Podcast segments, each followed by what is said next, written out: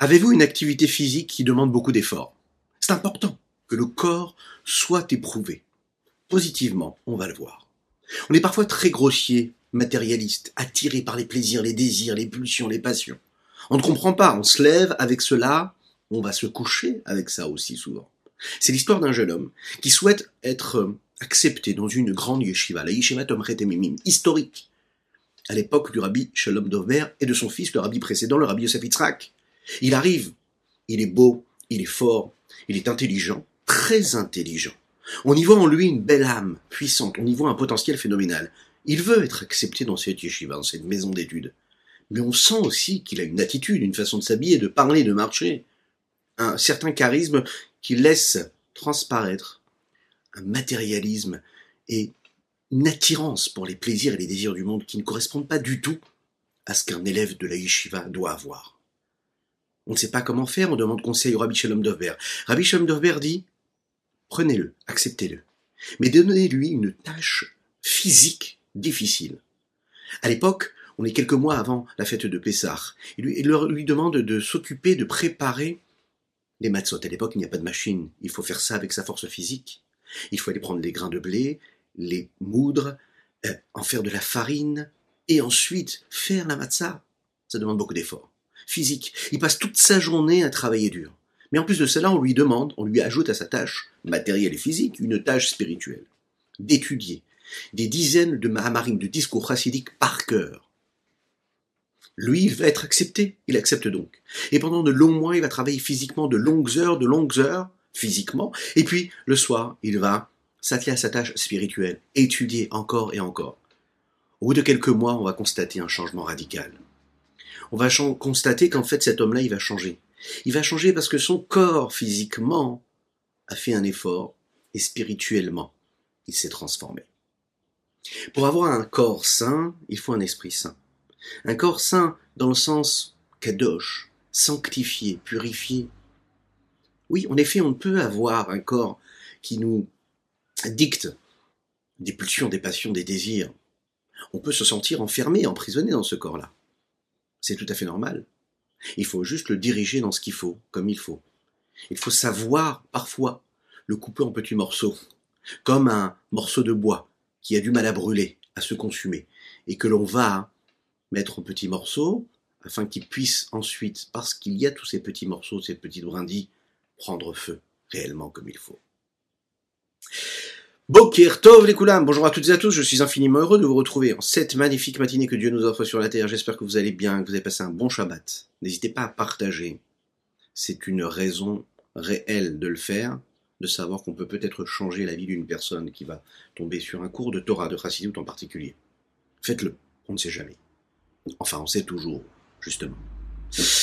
N'hésitez pas aussi à liker, à commenter et, à vous abonner sur les différents réseaux. Vous savez que nous sommes présents en podcast. Et ça, c'est très important de le savoir, parce que si vous êtes sur la route des vacances, eh bien, vous pouvez écouter les cours en audio. Il y a tout ce qu'il faut sur les différentes chaînes. Hein. Il y a des cours des Torah, des, des il y a des cours pour les enfants, il y a des histoires pour les enfants, par exemple. Mais il y a aussi des cours de Torah sur les différents sujets. Faites-le, c'est important.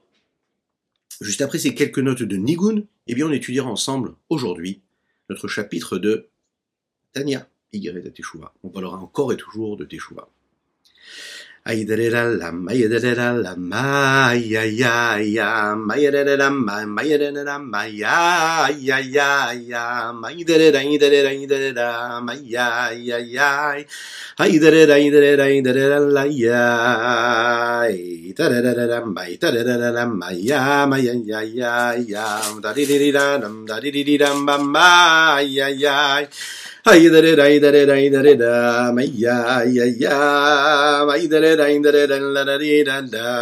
Bye-bye. Da-da-da-la-ya-ya-da-ya-may-da-da-da-la-ya-may-ay.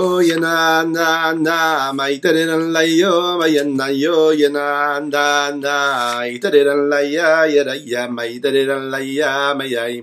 Da-da-da-la-ya-ya-da-ya-may-da-da-da-la-ya-may-ay.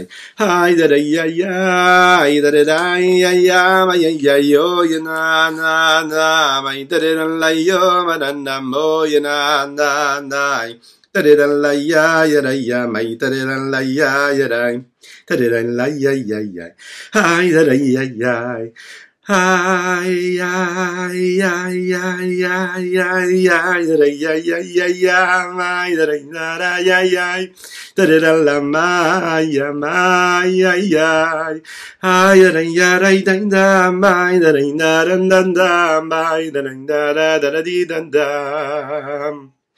Da da da ya ma ya da ya yo ya na na na da da da la ya ya da ya yo ya na ma ma da da da la ma ma ma ma ma da da da la ya ya da da da da la ya ya ya ha ya da ya ya da da da da da da ya ya yo ya na na na da da da la yo ma da ya yo ya na na na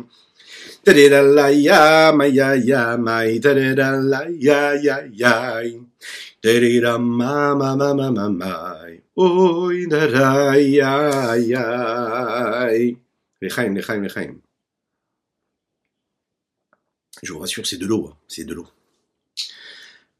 C'est l'histoire des deux enfants du rabbi Marash. Le rabbi, le rabbi Marash et le rabbi Shmuel. Ils ont décidé ensemble de jouer. Alors vous savez que les enfants d'un tzaddik, quand ils jouent, ils jouent pas aux polices et aux voleurs. Pas du tout. Ils jouent au rabbi et au chassid. Ils jouent au maître et à l'élève. Et donc, chacun fait cette représentation-là. Un, il prend le rôle du rabbi, l'autre, prend le rôle du chassid, de son élève. Ils font un petit peu comme leur père faisait. Le rabbi Marash, c'est un rabbi qui, bien sûr, fait partie de la dynastie Chabad, des Rebbeim, des maîtres de la Chassidut Chabad. Et donc, l'enfant, le plus grand des enfants, lui, euh, qui s'appelait Rabbi Zalman Aaron, mais à l'époque était encore seulement Zalman Aaron, lui prend le rôle du rabbi.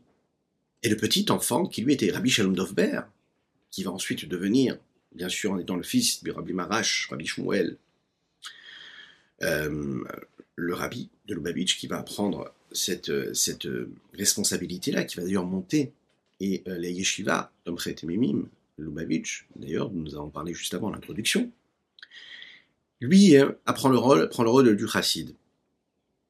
Et donc, entre guillemets, le rabbi, le grand frère, Zalman Aaron, se met sur la chaise devant le bureau, et son frère, son petit frère, tape à la porte. Il tape à la porte du bureau, il souhaite entrer.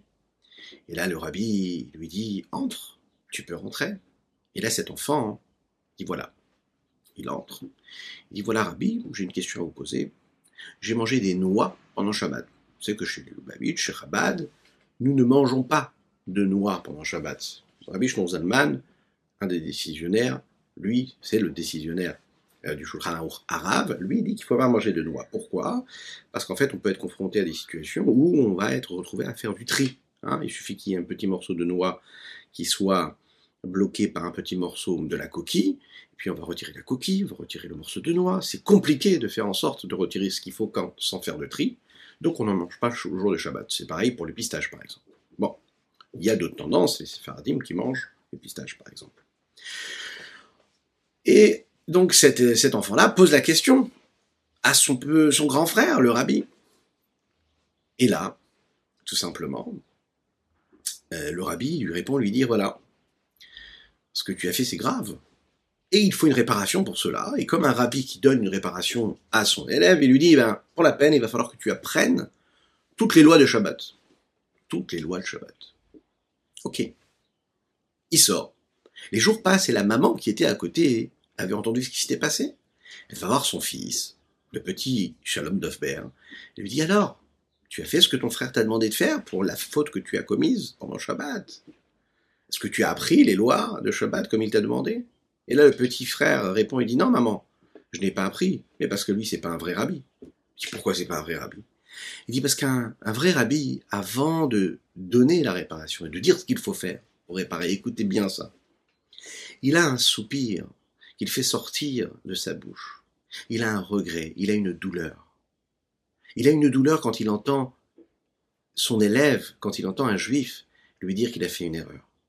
Avant lui, de lui donner, de lui dire ce qu'il doit faire et comment il doit réparer sa faute, il souffre pour lui. Et là, chez le rabbi, chez mon grand frère, je n'ai pas vu ça. Il a directement dit ce qu'il fallait que je fasse. Il m'a donné une leçon.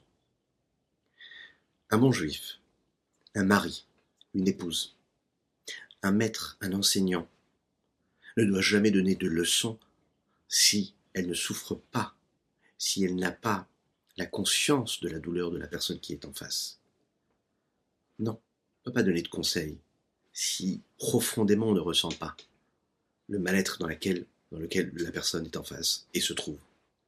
Si on réussit à vivre le mal-être de la personne qui est en face, alors à ce moment-là, on est en mesure de pouvoir lui dire ce qu'il doit faire ou pas, lui donner le conseil qu'il faut ou pas. Et d'ailleurs, le conseil sera retenu et sera accepté s'il vient d'un cœur sincère.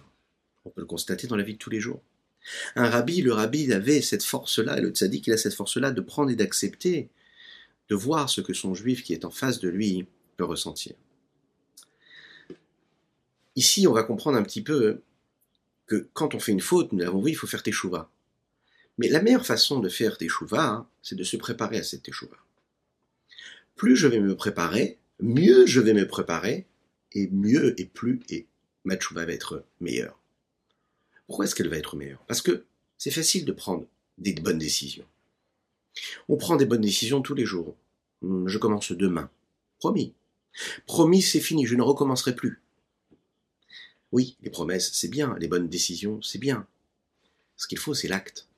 Alors pourquoi est-ce qu'on prend tellement de décisions et pourquoi on a tellement de mal à respecter les bonnes décisions, les bonnes résolutions que nous avons prises? Qu'est-ce qui se passe? Pourtant, on est capable de grandir, on a évolué, on a été capable d'avancer dans la vie, de faire de grands projets, d'aboutir, d'aller au bout, de prendre des bonnes décisions. Qu'est-ce qui fait que la majorité du temps, on a du mal à respecter les décisions que nous prenons et on a du mal à respecter les bonnes résolutions que nous prenons? Le rabbi de Lubavitch dit dans une de ses sirotes, de ses discours chassidiques, il explique justement, basé sur ce que nous allons voir ici dans le septième chapitre de la Higuerre de Teshuvah du rabbi Shimon Zalman de Liadi dans le Tanya, il dit la vraie raison c'est que l'homme ne se prépare pas assez. Un homme qui se prépare comme il faut, quand il arrive au moment où il doit faire ce qu'il a à faire, il le fait de manière convenable. Et il le fait. Mieux tu t'es préparé, mieux tu réaliseras. Si tu ne t'es pas préparé, eh bien tu auras du mal à faire ce que tu dois faire. C'est comme la plus grande des inspirations qu'un homme peut avoir. Alors il peut se retrouver face à la situation, au moment où il doit dire ce qu'il a à dire, faire ce qu'il a à faire, et il va essayer de trouver une solution sur place, sans avoir préparé. Il peut parfois s'en sortir, ce qu'on appelle l'improvisation. La plus belle des improvisations, c'est celle qui est préparée celui qui va réussir à improviser sur quelque chose qu'il a préparé. Une très très très belle histoire, un très beau témoignage du rabbi de Lubavitch. La veille, la veille du Yutchvat, où il va prendre sur lui le leadership, et il va prendre la conduite et la direction du mouvement Lubavitch. Écoutez bien ce qui va se passer. Il est dans son bureau, affairé. La porte est fermée et il demande à son secrétaire, Rav Groner à l'époque, de prendre son téléphone et d'appeler un numéro de téléphone, à savoir un hôpital particulier dans lequel il aurait un juif à qui le rabbi voudrait parler et à qui voudrait, le rabbi voudrait rendre visite. Le rabbi va demander à son secrétaire d'appeler. Le secrétaire va appeler, appeler et encore appeler des dizaines de fois. Il n'arrive pas à avoir la personne concernée. C'est la nuit. Ce secrétaire ne comprend pas vraiment ce qui se passe, mais il continue à faire ce que le rabbi lui demande. Il appelle, il appelle et réussissent à trouver, à trouver la personne que le rabbi recherchait. Le secrétaire, quand il passe le téléphone au rabbi, dans le secrétariat, pour laisser le rabbi parler, il décide d'entrer dans le bureau où le rabbi se trouvait, juste avant. Et là, il entre dans la pièce et il voit un bureau. Et sur ce bureau-là, il voit que le rabbi est en train d'étudier le Mahamar Bati Legani, c'est-à-dire le discours qu'il va prononcer le lendemain. Qui sera en réalité ce discours-là sur lequel toute son œuvre va être basée, toute sa vision de ce que va être le développement du judaïsme, qu'il va porter sur ses épaules, qu'il va transmettre à ses à tous ses élèves, qui jusqu'à aujourd'hui sont en train de, d'accomplir, de, au Hashem. Et il voit aussi sur la table différents livres. Et tous ces livres, en réalité, représentent ce qui, vont, ce qui va être aussi relaté dans ce fameux discours de Batilegani, à savoir des livres de tous les rébéim, de tous les maîtres de la chassidoute précédents. Puisque dans ce discours-là, il va rappeler chacun de tous ces rébéim-là, il va les appeler un petit peu avec lui. Quand il va prendre cette, cette présidence-là, du, on va appeler ça comme ça, du, mouvement Chabad, et la direction du mouvement Chabad. C'est ce qu'il voit, ce Rav Groner-là. Il voit le rabbi affairé à étudier. Le rabbi va se lever après avoir raccroché, et il va aller dans cet hôpital pour rendre visite à une personne qui était malade. Il va lui rendre visite. Et une fois qu'il lui a rendu visite, il va rentrer. Il va rentrer. Et le lendemain, il va prononcer ce discours et il va devenir le rabbi. Imaginez un petit peu ce que ça veut dire ici. Le lendemain, il devient rabbi. Il les laisse et il prépare en fait ce discours-là, avec d'innombrables livres sur sa table. Il laisse tout ça pour aller voir un juif à l'hôpital, revenir. Tout se prépare. Et de quelle façon? Quand on fait Teshuvah, il faut absolument qu'on ait fait une préparation à cette Teshuvah. Si tu te prépares comme il faut, eh bien, c'est pas seulement l'abandon de la faute qui te permettra de reconstruire et de réparer ta faute c'est l'abandon de la faute, c'est-à-dire d'être confronté à la même situation de ne pas fauter, mais aussi la préparation qui t'a amené à abandonner cette faute-là. Tu t'es préparé, tu t'es imaginé, tu as visualisé. Tu t'es mis dans les mêmes situations et tu te dis voilà, lorsque je serai face à cette personne dans cette situation-là, eh bien, je ne fauterai pas. Je sais que si je travaille dans ce domaine-là je serai confronté à une situation où je ne pourrais pas travailler honnêtement. C'est simple. J'arrête de travailler dans ce domaine-là. Je sais que si je rencontre telle ou telle personne, je peux être amené à faire des choses que je ne dois pas faire, à avoir des occupations que je ne devrais pas avoir. Eh bien, j'arrête.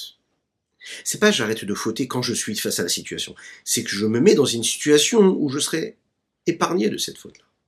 Je me donne des chances. Et ça, c'est la préparation.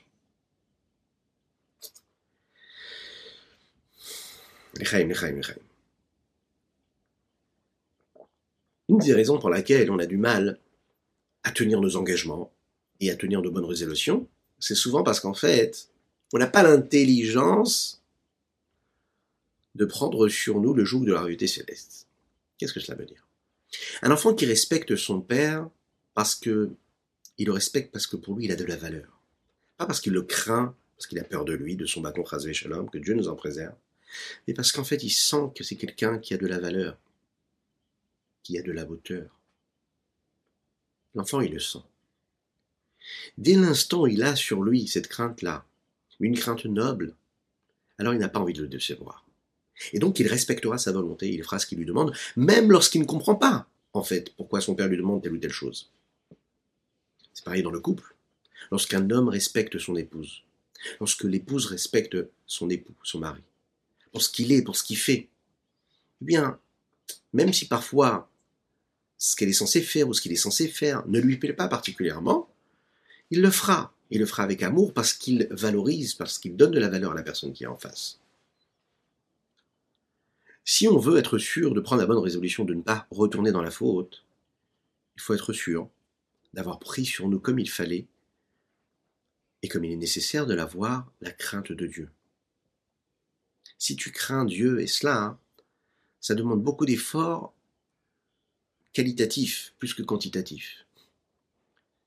Ça peut se faire en quelques secondes, en une prise de conscience, une seule. La conscience de Dieu, la crainte de Dieu. J'ai une mission ici-bas sur Terre. Dieu est là. Je dois accomplir ma mission. Je dois faire ce que Dieu me demande. Pas parce que c'est la société qui l'impose, pas parce que c'est ma famille, mes parents, mes amis. Non, parce que je sais que Dieu il est unique et Dieu il est là et qu'il bougera jamais. Et que moi je serai toujours attaché à Dieu. Comme mes parents, mes grands-parents, mes arrière-grands-parents l'ont été. Je comprends que j'ai une mission particulière à mener ici-bas sur Terre. Alors dans ce cas-là, la crainte de Dieu, je la place sur moi. ça peut durer quelques secondes, cette prise de conscience, quelques minutes.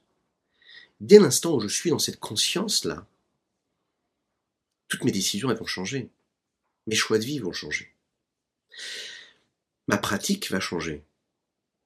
Mes ambitions, mes rêves, mes réalisations, la façon avec laquelle je vais pouvoir maintenir, diriger, repousser, calmer, apaiser mes tensions, mes pulsions, mes passions. Pourquoi? Parce que j'ai replacé, replacé les choses là où il fallait. Je me suis souvenu de qui j'étais, pourquoi j'étais là. La base de tout, c'est cela. Dès l'instant où j'ai pris sur moi le joug de la royauté céleste, à ce moment-là, en fait, j'ai beaucoup plus de facilité à prendre la décision et à respecter les décisions que j'ai pu prendre.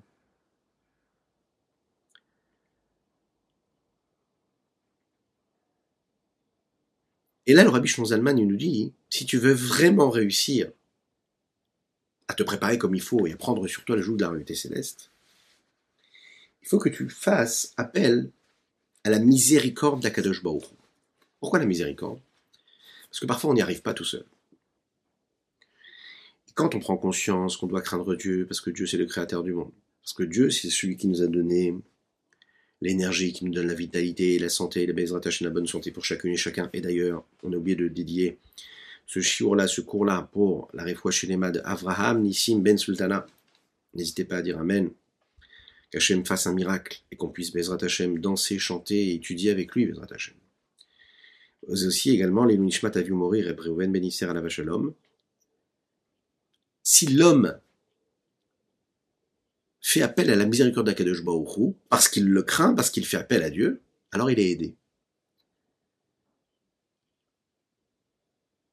Qu'est-ce que c'est la rachamim Cette vertu-là de miséricorde, cette empathie-là que l'on peut avoir? L'empathie, la miséricorde, ce n'est pas de la bonté, ce n'est pas juste du chesed, du partage. C'est prendre conscience de l'étroitesse dans laquelle la personne peut se retrouver. C'est être conscient du manque. Le milliardaire peut passer devant une personne qui a besoin de quelque chose et ne pas s'en rendre compte. Malheureusement, on voit que dans la société, qu'est-ce que c'est la miséricorde? C'est prendre conscience du manque de l'autre dans la société, à travers des, cercles d'amis, ou même dans la famille parfois. Vous avez une personne qui, bah, au Hachem, peut être très très riche, et elle ne se rend même pas compte que son propre frère ou sa propre sœur ou son propre cousin ou neveu peut être dans une situation catastrophique. Cette personne-là va faire des dons à des grandes œuvres tous les jours son nom va être inscrit partout, ou pas d'ailleurs, mais elle ne sera pas capable de voir que celui qu'elle a croisé la dernière fois dans la fête de famille est dans un besoin phénoménal, que Dieu nous en préserve. Ou même quand elle est consciente et qu'on lui dit, elle ne va pas avoir de générosité pour lui. Elle n'est pas capable de voir, d'avoir la miséricorde. Et la miséricorde, c'est être capable d'être dans cette empathie. L'empathie, c'est le calcul de l'autre. C'est que je ne vis pas que, je, que uniquement parce que je suis par rapport à ce que je suis ou par rapport à ce que je peux faire et exister à travers ce que je fais, c'est je suis à travers cette empathie, c'est-à-dire il y a toujours l'autre. Et la rachamim, c'est l'empathie, la miséricorde. Ça veut dire que je suis capable de voir que l'autre est dans l'étroitesse. Mais pour voir que l'autre est dans l'étroitesse, ça veut dire que j'ai gardé en moi quand même ce qui était la notion de manque, la notion de pas assez, la notion du peur de lendemain, que Dieu nous en préserve, la notion de ne pas savoir, d'être dans la crainte, d'être dans le doute, la notion de pas avoir, que Dieu nous en préserve. Ça, c'est celui qui est capable de l'avoir. Et celui qui est capable de l'avoir, il verra aussi ses proches qui sont aussi dans le besoin. Et c'est cela beaucoup plus rare si on regarde autour de nous. Qu'est-ce qui se passe? Pourquoi est-ce qu'on n'est pas capable de voir proche, de voir près?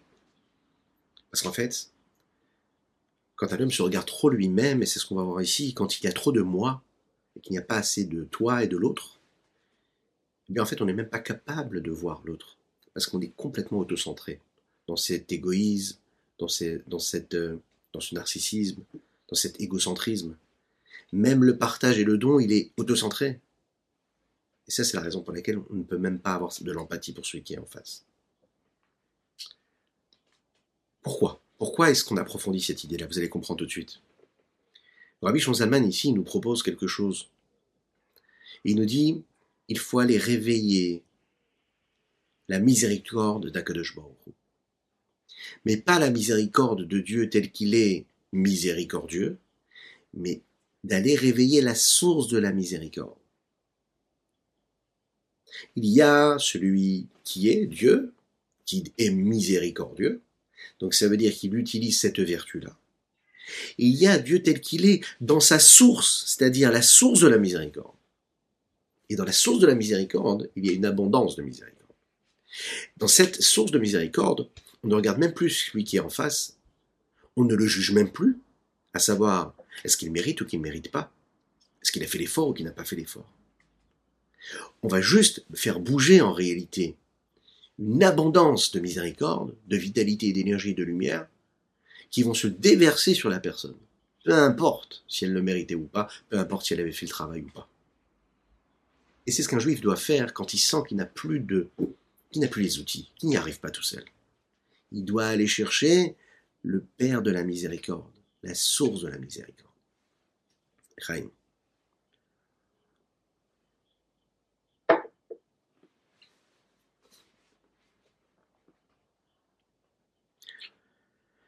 Lorsqu'un homme faute, mis à part le fait qu'il ait déjà fauté, qu'il se soit égaré de la bonne route, il y a un problème supplémentaire qui se réveille, dans le fait que l'homme se sente bien avec la faute.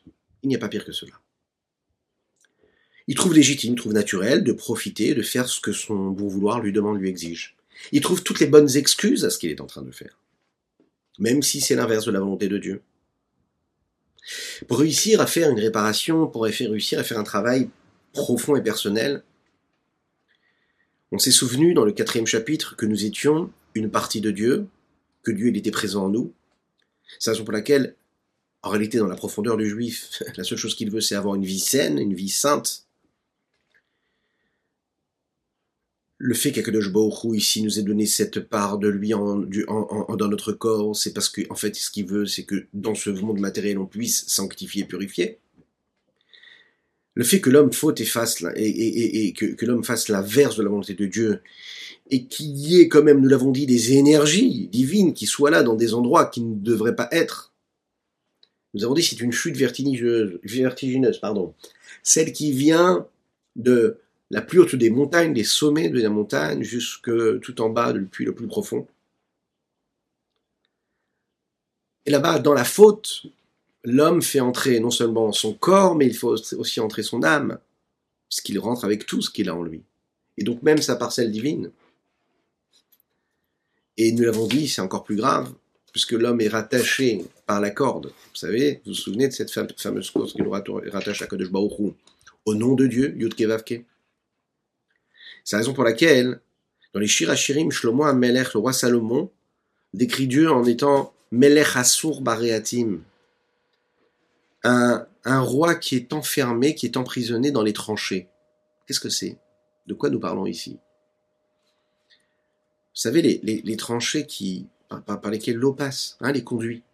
Il ne peut pas bouger. Il est bloqué et en même temps, il y a quelque chose qui passe. Il est expliqué en Chassidoute que nous parlons ici des mauvaises pensées, des pensées étrangères qu'il y a chez l'homme. Elle passe, elle traverse le cerveau, l'intellect, et puisque le roi Kadosh se trouve dans l'âme de l'homme, lorsqu'un homme investit sa pensée, investit ses capacités dans des sujets étrangers et profanes, eh bien le roi, quelque part, il est enfermé, emprisonné, enchaîné dans ces pensées-là. C'est-à-dire qu'en fait, on prend Dieu partout où on va, physiquement avec nos jambes, avec notre bouche, mais aussi avec nos pensées. Dieu, il est dans nos pensées. Rabbi Cordovero, euh, ce grand Mekoubal, le Ramak,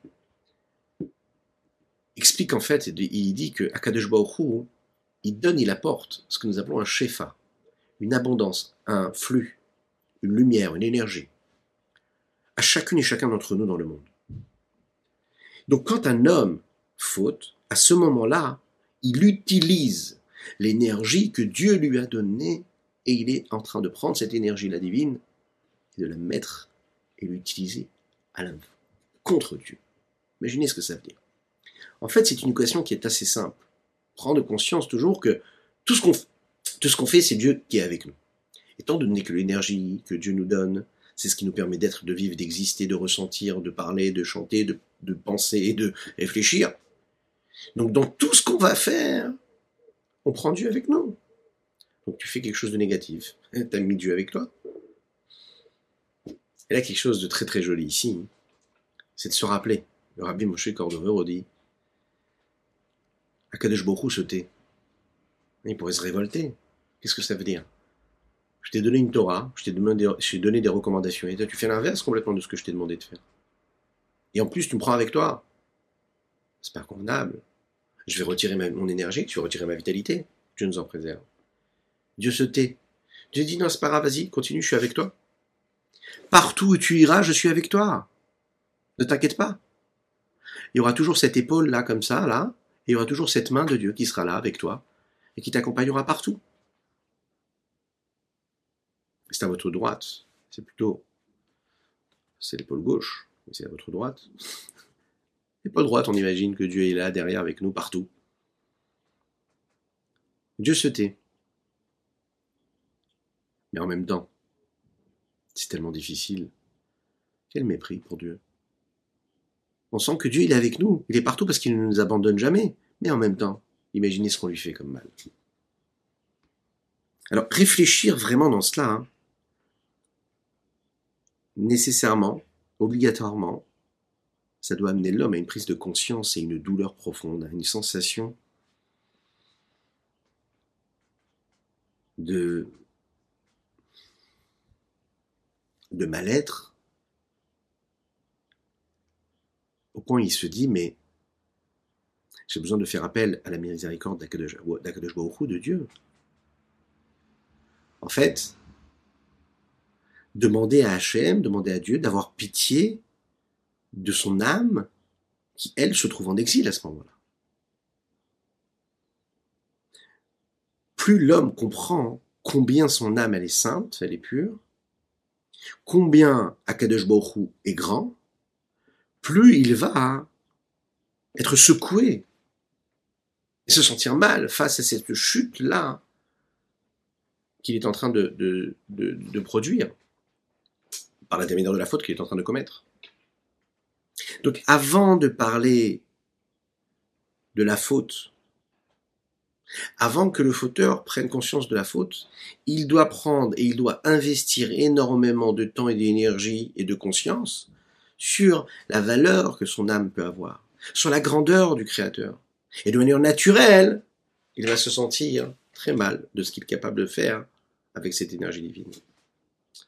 C'est un conseil que le Rabbi Shonzaman nous donne à chacune et chacun d'entre nous. C'est un conseil qu'on doit avoir aussi quand on parle avec nos enfants, ça peut être, vous savez, des petits-enfants, comme des grands, comme des ados, comme des jeunes hommes, comme des... des, Oui, des jeunes hommes, et en fait, ils s'appellent jeunes hommes aujourd'hui, même quand ils ne se marient pas jusqu'à un, un, âge tardif. Tardif, qu'est-ce qu'il m'arrive Oui.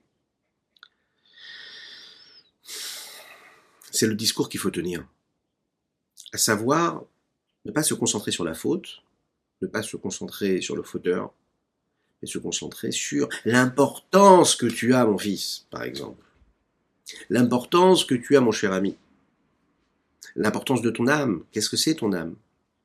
L'importance du Créateur. Comment est-ce que le Créateur, il est grand? Comment il t'a choisi? Et ensuite seulement, cela va nécessairement et obligatoirement, automatiquement, réveiller, secouer la personne. Parce qu'elle prend conscience de sa valeur.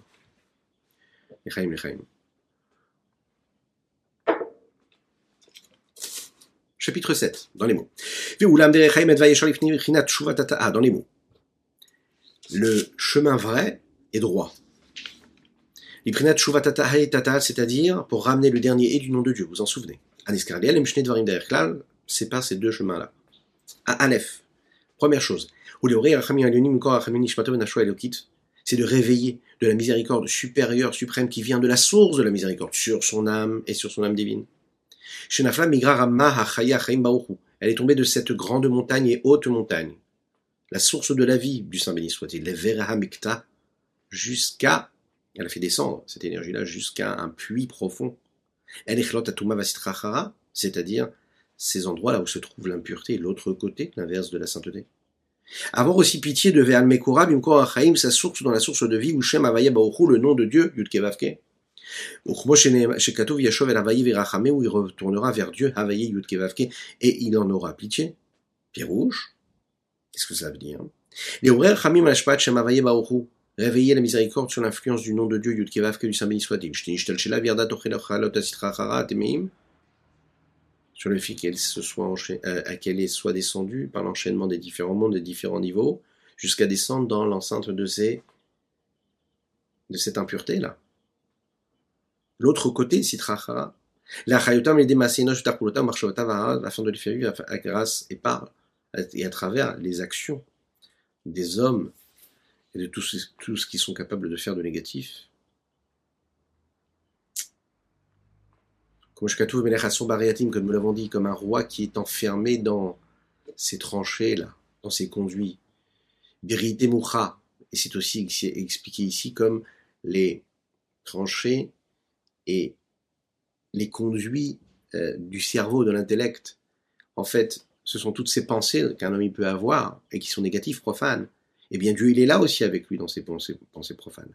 Ibrinat Galut c'est un niveau d'exil de la Shrina, comme il est dit un petit peu plus haut. Quel est le moment qui est propice pour cela, c'est-à-dire de réfléchir à cela, de prendre conscience de tout cela Au Tikkun C'est quand on fait Tikkun Qu'est-ce que c'est Tikkun Vous savez, c'est ce moment-là où on n'a peut-être pas tous aujourd'hui le mérite, le courage, la force, le pouvoir de le faire. C'est cette petite prière qui est dit euh, où on fait une remise en question sur ce que nous faisons, sur les fautes que, nous avons pu commettre, où on pleure la destruction du Beth Amikdash, et c'est au milieu de la nuit, De nos jours, c'est dans les deux heures moins quart, deux heures, en fonction, en fonction du pays d'ailleurs aussi. En Eretz Israël, vers les minuit et demi, quelque chose comme ça. Tout le monde peut le faire. Mais ce sont des moments où l'homme, il peut prendre conscience de son erreur, dans ces textes-là de Tikkun Rassov, on, dit là-bas aussi,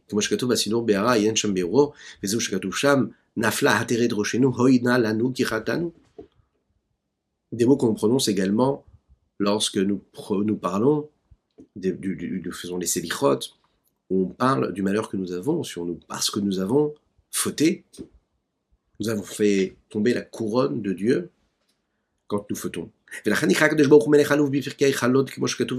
Comme Rabbi Moshe Cortovero le dit comme ça. Il dit, c'est tellement méprisant pour ce roi-là qui en réalité, Akadosh qui se tait, qui ne dit rien. Quel mépris pour nous de lui faire ça.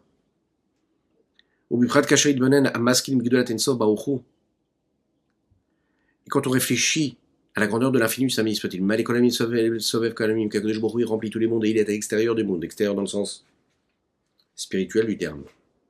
Quand les Chad Vechad, les chacun et chacune en fonction euh, de, de sa mesure, de la capacité intellectuelle et de sa compréhension. Alors automatiquement, quand il a réussi à réfléchir en fonction de ses capacités, il va se sentir justement amer. Il ressentira de l'amertume. Il ne va pas déprimer, Shalom ne sera pas triste, mais il sera dans une forme de mélancolie positive. Il se sentira amer d'avoir causé tellement de, tort à Kadosh Baruch Méhod, Méhod, beaucoup, beaucoup, beaucoup, beaucoup. C'est l'histoire de, nous avons commencé le cours en parlant de, de la Yeshiva Tom Alors vous savez, en France, il y a une Yeshiva qui s'appelle la Yeshiva de Brunois. Très très belle Yeshiva. Historique. Et cette Yeshiva-là, qui a été fondée par le Rabbi Yosef Yitzhak, Rabbi Shalom Dovber, et ensuite dirigé par le rabbi aussi également. Il y avait deux élèves qui étaient en France, et malheureusement ils se sont mal comportés dans cette yeshiva-là. À l'époque, le Rav Nissan Nevanov, à la Shalom, qui est le père du directeur actuel, Rav Yitzhak Nevanov, euh, bien sûr, eux, ils, étaient sûrs qu'il allait les punir gravement, peut-être même les renvoyer par rapport à ce qu'ils avaient fait. Ils avaient fait quelque chose de grave. On ne rentrera pas dans les détails. Et là, le Rav Nissan Nemanov les a convoqués et il, leur a parlé. Et il leur a parlé de quoi? Pas du tout de ce qu'ils avaient fait comme erreur, comme faute, mais il a commencé à leur raconter qui étaient les grands maîtres de la Chassidoute, le Rabbi Shalom Dovber, le Rabbi Yosef qui étaient les fondateurs de cette yeshiva-là.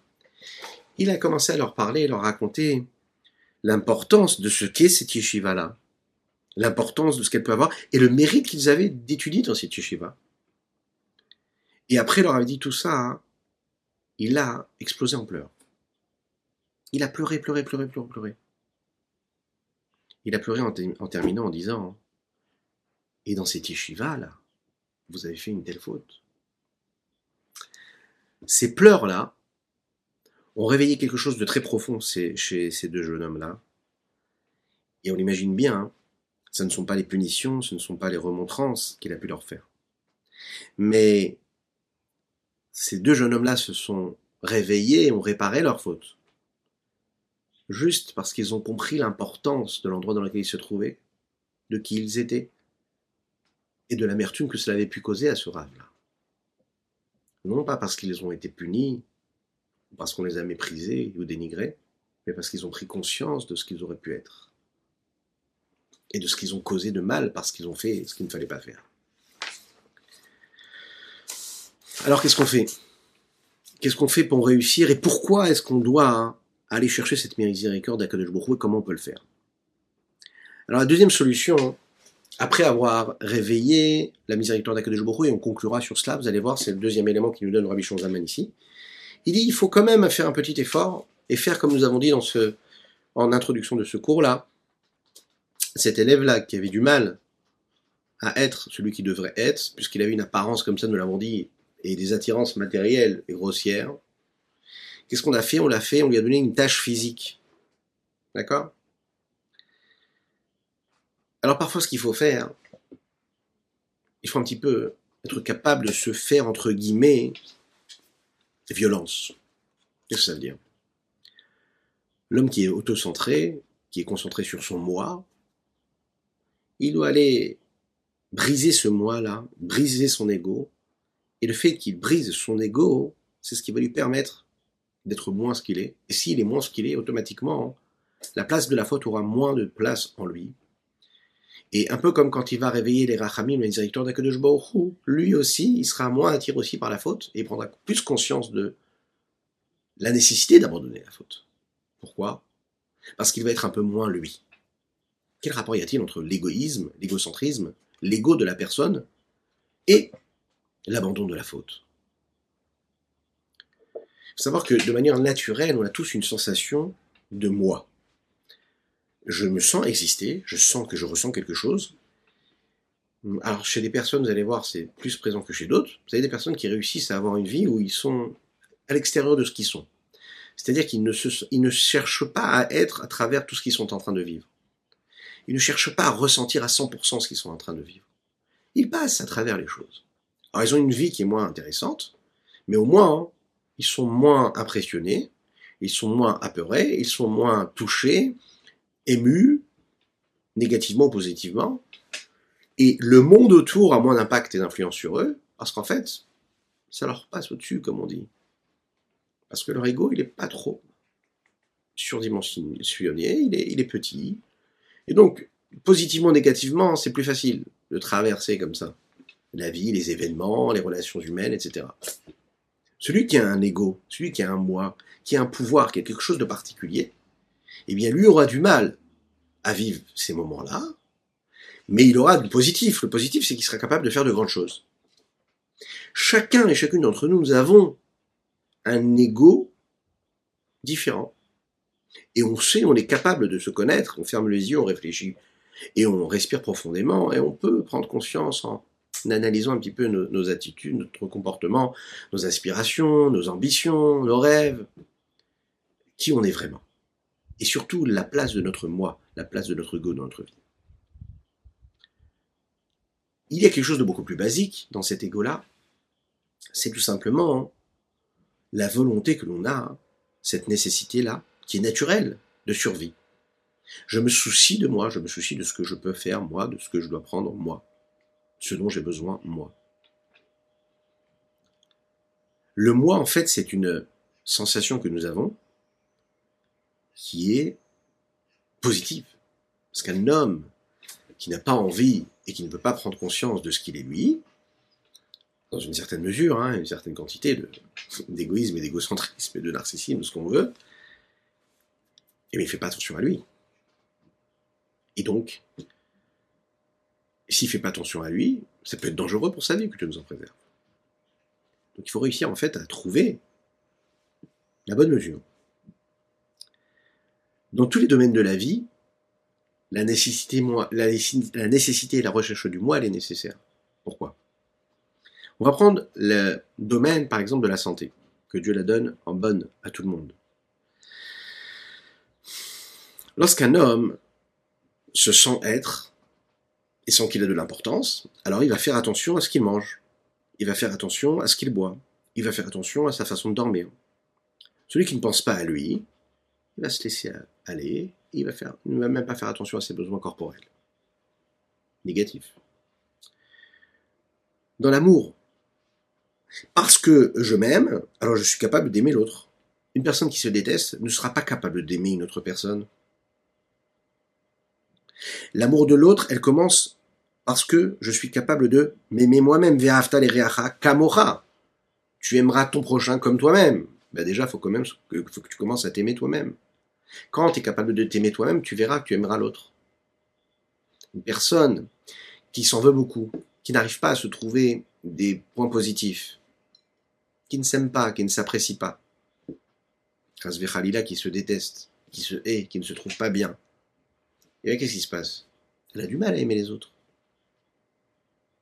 Quand tu commences à t'aimer, alors à ce moment-là, tu peux regarder l'autre, tu peux comprendre la nécessité d'aimer l'autre. Et puis le dernier domaine, celui qui concerne toutes et tous, celui qui nous fait oublier qu'Akadosh Baruch c'est lui qui nous donne tout, la parnassa, pour gagner. Vous voyez Un homme doit se soucier de son intérêt. Sinon, à quoi bon? À quoi bon investir si tu n'as pas d'intérêt dans cela? Celui qui ouvre une affaire parce qu'il faut l'ouvrir, parce que c'est bien de le faire, et qui ne cherche pas l'intérêt, personnel qu'il aura dans cela, eh il ne pourra pas réussir. Souvent, la réussite, elle dépend de cela, de la confiance que l'on peut avoir dans tous les domaines de l'existence, au point de se dire que je mérite cela, que je m'aime assez, que je suis capable de le faire. Et à ce moment-là, on va travailler sur ça pour bien diriger tout cela de manière convenable, pour bâtir, construire, pour voir l'autre et l'aimer, pour investir et faire produire et produire et faire fructifier. Le problème, c'est que quand le moi, il est trop présent, il peut faire partir l'intérêt en réalité. C'est-à-dire quoi le moi? Le moi, ça veut dire la fierté, l'honneur. Il va être plus fort que la parnassa, il va être plus fort que l'amour du prochain, il va être plus fort que la santé. Et là, on dessert la cause pour laquelle on s'est battu. La personne qui s'aime trop, c'est de quoi qu'elle s'aime trop? Qui veut trop ressentir de plaisir et de désir, de passion. À ce moment-là, hein, elle va pas faire attention à sa santé. Je veux vraiment vivre ça, je veux manger cela. Oui, mais ça c'est pas bon pour toi. Ouais, mais j'ai trop envie. J'ai trop envie. C'est-à-dire que mon moi, il a réussi à dépasser même ce qui était bon pour moi. Alors là, l'essentiel a disparu. Ce qui était secondaire a pris trop de place. C'est le mauvais moi, quelque part. Le bon moi, c'est celui de se dire je mange ce qu'il faut parce que je veux faire attention à ma bonne santé. Le mauvais moi, c'est je mange parce que j'ai envie, parce que ça me plaît, parce que c'est bon. Le bon moi, c'est de se dire je m'assois, je réfléchis, qu'est-ce que je peux faire pour gagner ma vie? Je vais monter le projet, je vais travailler dur et je vais aller au bout, Bezrat Hashem. Le mauvais moi, c'est j'ai réussi à bâtir, j'ai monté ce projet. J'oublie même qu'en réalité le but c'est d'être concentré sur ce que j'ai en train de faire et de me lever le matin pour aller travailler et je suis dans c'est moi qui ai bâti, c'est moi qui ai construit. Je suis passé un peu trop loin. J'ai été trop loin dans cette réalisation du moi. Et dans l'amour, c'est pareil. Je dois utiliser l'amour que j'ai pour moi, pour l'autre, pour l'aimer. Mais dès l'instant où je m'aime trop et que dans la relation que j'ai avec l'autre, la seule chose qui me préoccupe, c'est qu'est-ce que moi je vais retirer, qu'est-ce que je, qu'est-ce qui va m'apporter le fait d'aimer cette personne-là, ben à ce moment-là, c'est le mauvais moi qui s'est exprimé. Ce n'est pas lui que j'aime, mais c'est ce que cette chose-là m'apporte à moi. Le fameux, fameux exemple qui est donné avec le poisson. Hein tu aimes le poisson, pourquoi est-ce que tu le manges? Laisse-le vivre. Non, tu aimes ce que le poisson t'apporte. Tu aimes le goût du poisson, donc ce qui t'apporte à toi quand il est en toi, quand tu l'as mangé, quand il n'existe plus, quand il n'est plus vivant. Donc mesure du moi, elle est là. Nécessaire. Et ce qui nous amène à notre sujet à nous. Qu'est-ce qui fait que l'homme faute C'est son moi, c'est son ego. Sinon, il faudrait pas. Le bon moi, c'est je ne suis pas n'importe qui, je suis ce que Dieu m'a demandé d'être, c'est savoir une parcelle divine ici-bas sur terre. Le mauvais moi, c'est que j'ai pris trop de place dans le monde. Et donc j'ai pris mon moi, j'ai pris ma confiance, j'ai pris le Dieu qui est en moi, et je l'ai emmené même jusqu'à la faute. Parce que sinon, j'aurais même pas d'énergie pour faire la faute si j'avais pas Dieu en moi. J'aurais pas du tout d'énergie. Le bon moi, c'est quand je suis capable de comprendre que Dieu est en moi, et je le mets là où il faut.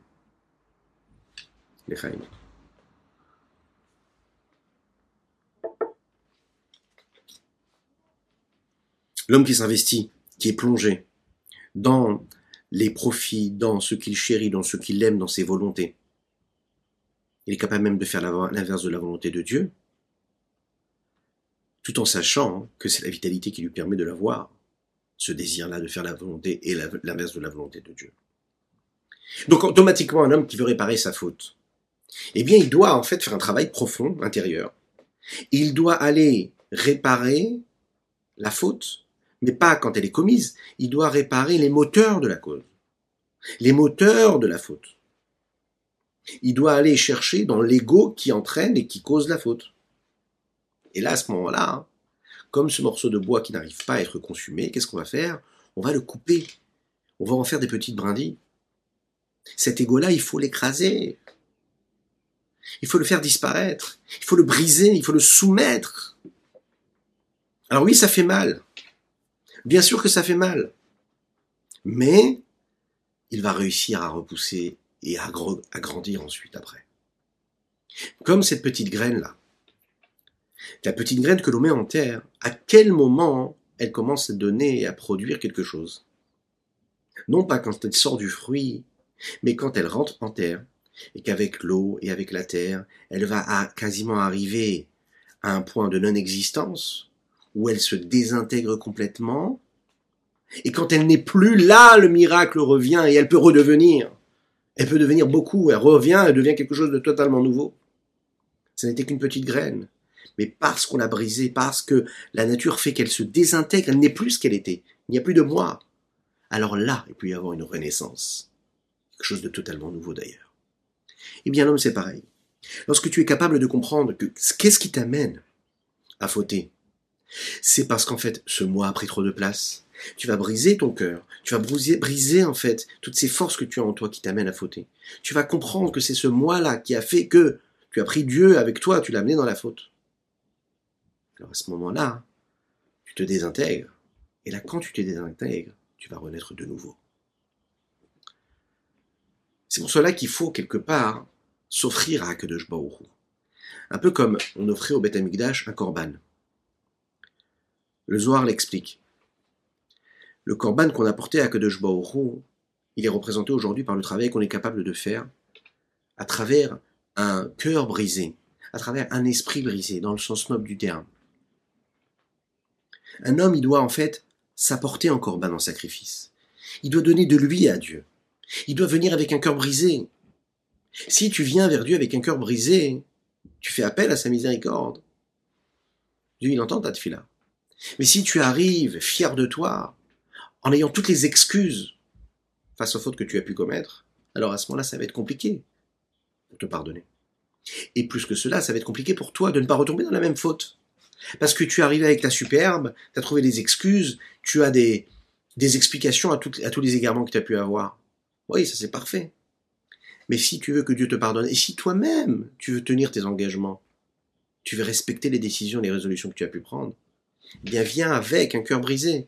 Et là, si tu viens avec un cœur brisé, alors il y aura de la place pour une renaissance positive.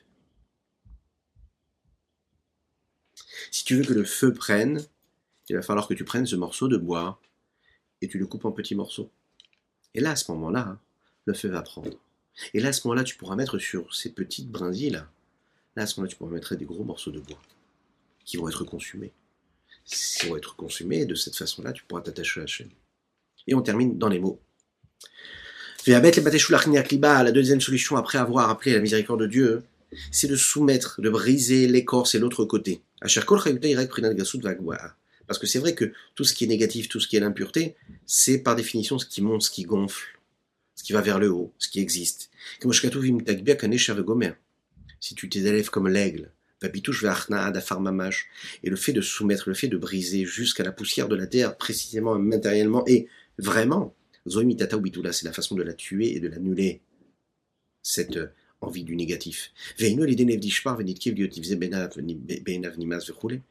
En ayant un cœur brisé, soumis, en ayant un cœur qui est tellement euh, euh, pris de la conscience, et même que qu'il arrive à un dégoût devant ses yeux, de se dire mais comment est-ce que j'ai pu faire une chose tellement grave, qui se sente complètement à l'inverse de la propreté devant ce qu'il a pu faire devant Dieu. Comme il dit, Bazoar, Kadosh dans le Zohar, la passage sur le vers, c'est Zifre, Elohim, Nishmar, Nishbar. Les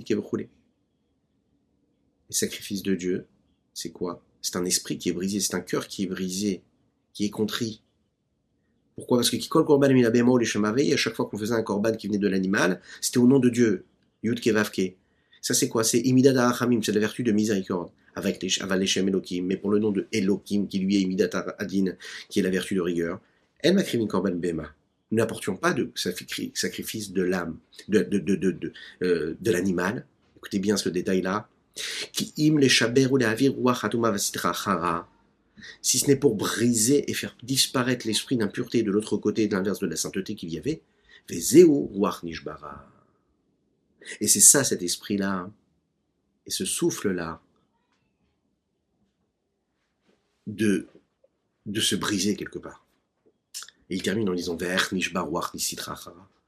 Alors comment est-ce qu'on va briser cet esprit, ce souffle d'impureté de l'autre côté, ce qui est l'inverse de la volonté de Dieu, l'inverse de la sainteté, ce qui fait fauter l'homme